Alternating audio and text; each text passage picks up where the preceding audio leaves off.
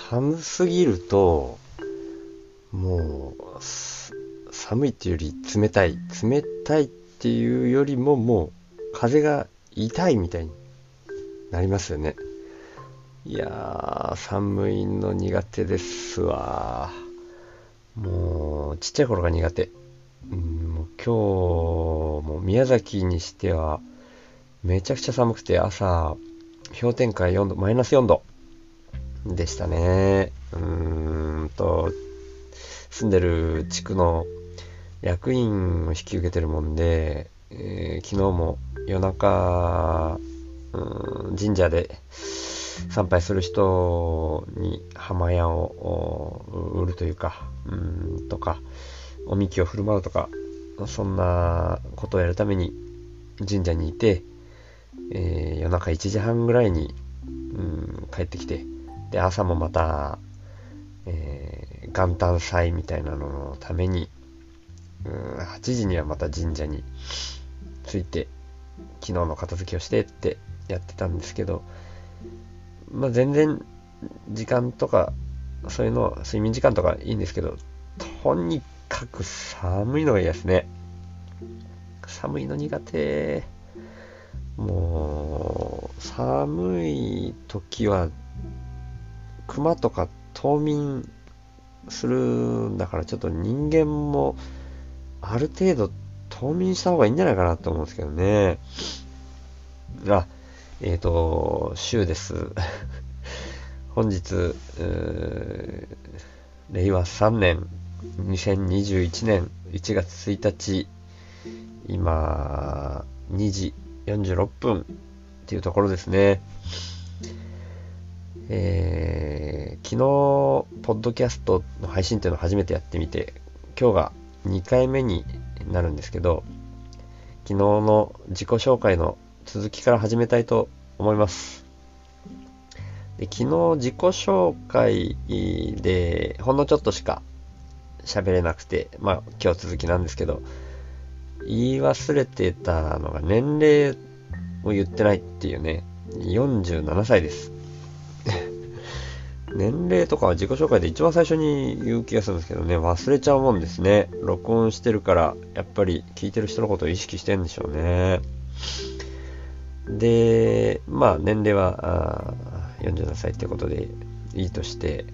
今日の自己紹介の続きとしてはですね、古典ラジオを聞き始めたきっかけ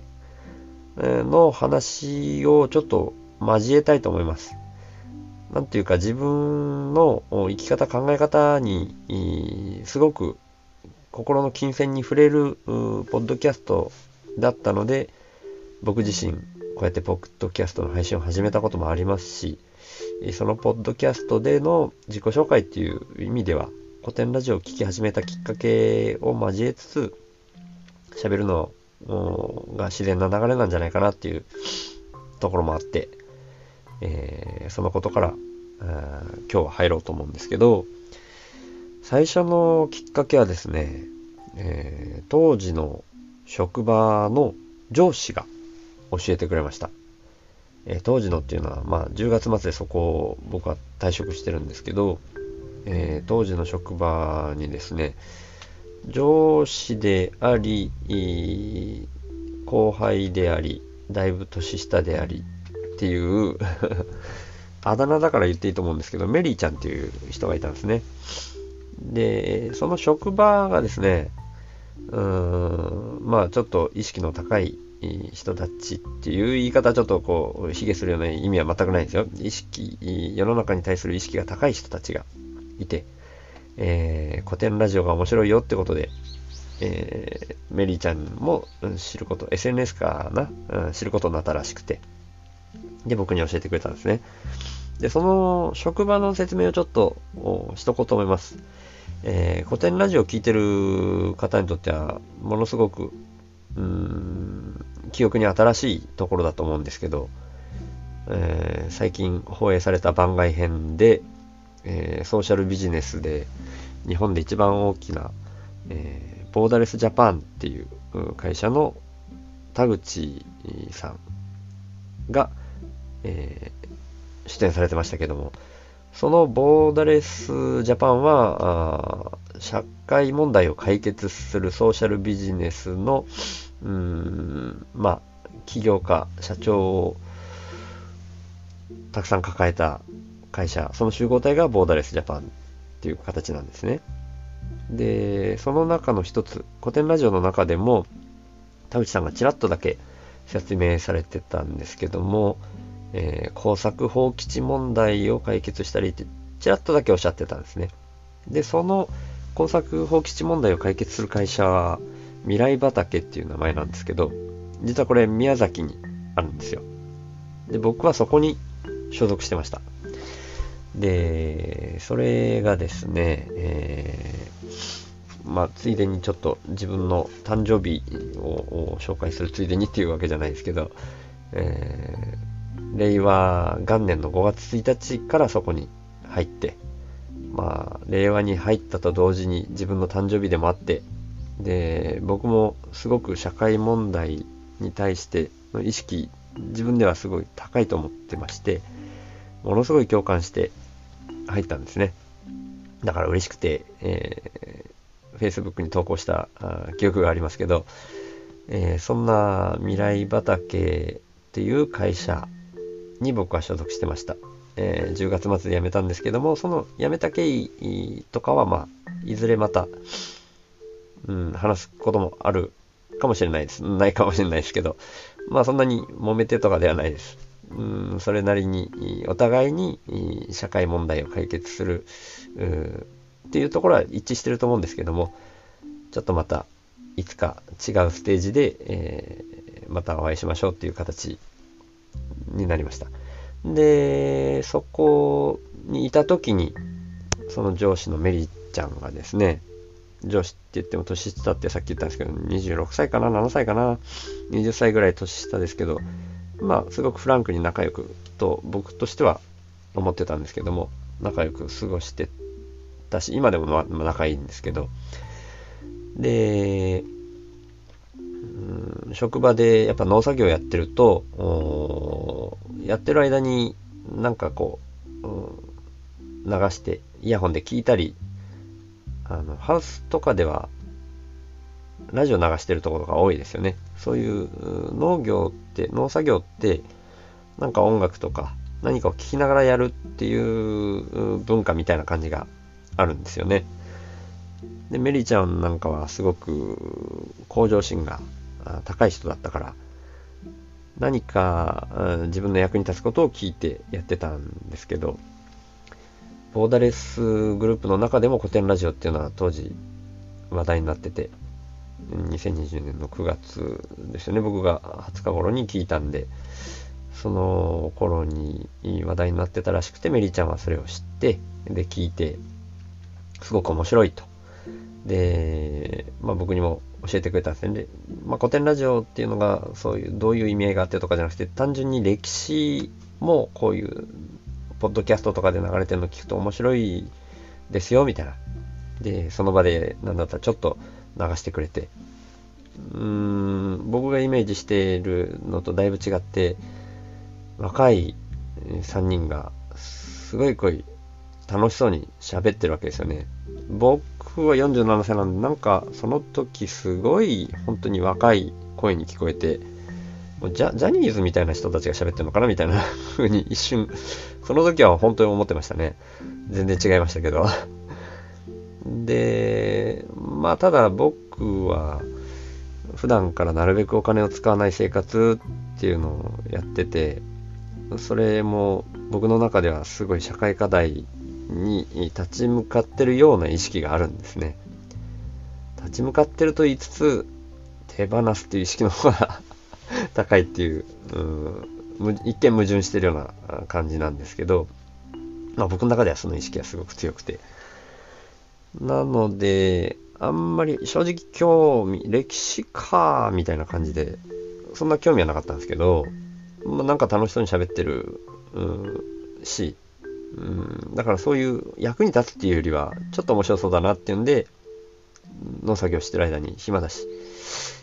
聞き始めたんですね。で、聞き始めたが最後っていう感じですよね。えー、もう初回の吉田松陰から聞き始めて、まあ、古典ラジオ聞く人は、あっという間に全部聞いちゃいましたっていう人がすごく多いんで、僕もめちゃくちゃ早いっていう風に入るわけじゃないと思うんですけど、10月15日ぐらいですね、にはもう全部聞いちゃって、ほとんどですね、ちょっと、キングダムは読んでから聞きたいんで、始皇帝のところは飛ばしましたけど、それ以外はもう全部聞いて、えー、Facebook 投稿しましたね。で、そこで、まあ、出会ったっていう説明なんですけど、この、田口さん、まあ、古典ラジオに絡んでの話で、最近放映されたから、もうちょっと喋っとこうかなと思うんですけど、前々から、まあ、自分の社長のさらにそれをまとめる立場の田口さんなんで、Facebook とかでも、うん、フォローしてたんですね。で、えー、ここからちょっと僕自身の話を交えようかなと思うんですけど、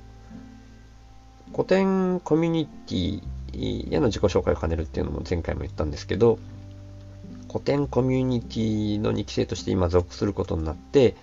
で、コミュニティの先輩の中に、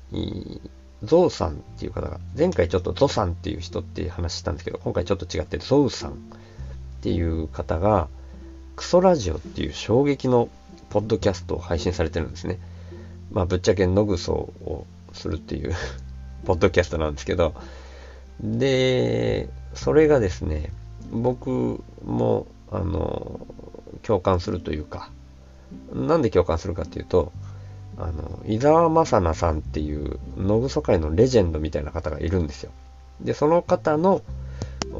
講演会を僕も何年か前、何年、3年前ぐらいかな、聞いたことがあって、そこでそれはそれですごい感銘を受けて、で、まあ、伊沢正奈さん、野ぐそのレジェンドって、完全に地球のためにやってるんですね。あの、まあ、僕がこんな感じで一言で言っちゃっても全然理解できないと思うんですけど、まあそうなんですよ。わかりやすく言うと、全部循環の中にいて、えー、地球に対する恩返しのような形で野グソをやってるんですね。で、僕も感銘を受けて、それ以来、えー、僕も野グソというか、今はですね、野グソって、まあそれも野グソに入ると思うんですけど、山とか、最初は山とかでやってたんですけど、ではなくて、今川をメインに、えー、野グソしてます。で、まあ、そういう意味で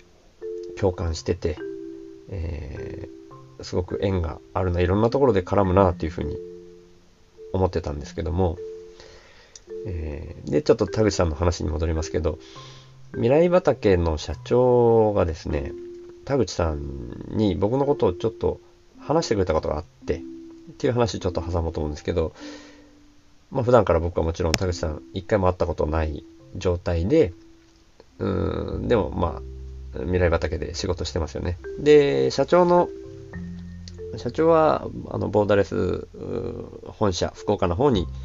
行ったりすることがたまにあるわけですよ。その時に、社員でこんな人がいる、こんな人がいるっていう話をする中で僕の話を交えてくれたらしくて、えっ、ー、と、なるべくお金を使わない生活をしてる坂本さんっていう方がいますよで、田口さんはですね、えー、僕は勝手にすごく自分と似てるところがあると思ってるんですけども、恐縮ながらですね。例えば、ボーダレスジャパンではエコファーストっていう考え方があって、まあ言葉の通りではあるんですけど、ボーダレスジャパン内の会社で、会社の方針というか、どういうふうにやっていこうかっていうので、まあ、案が2つに分かれていたとしたら、うんその案の中のエコな方を選ぼうというような社風というか、方針というか、そういうのがあるらしいですよね。まあ、未来畑はちょっとそれあんまりできてなかったような気がする。これディスってるわけじゃないですよ。実質、うん、本当にそういう部分はあったので、僕がちょっとエコーに意識が向きすぎるっていうところが逆にあるかもしれないですけど、で、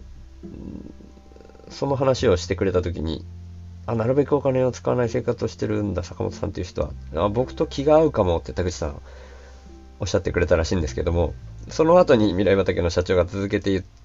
たのが、でも、坂本さん、野ぐそするんですよ。で、田口さんはすかさず、あ、じゃあ、やっぱり気が合わないかもって答えたらしいんですけど、まあ、そんな流れもあって、まあ、会うことは少なく、ただ古典ラジオを聞いてた中でカンブリア宮殿とかに普通に出てっていうこと深井さんがおっしゃってたところがあったと思うんですけど、まあ、その撮影の時に田口さん未来畑に来られたんですね。まあ、撮影として撮影隊の、うん、が撮影する流れの中でっていう形ですけども。で、僕は一瞬だけその未来畑のメンバーを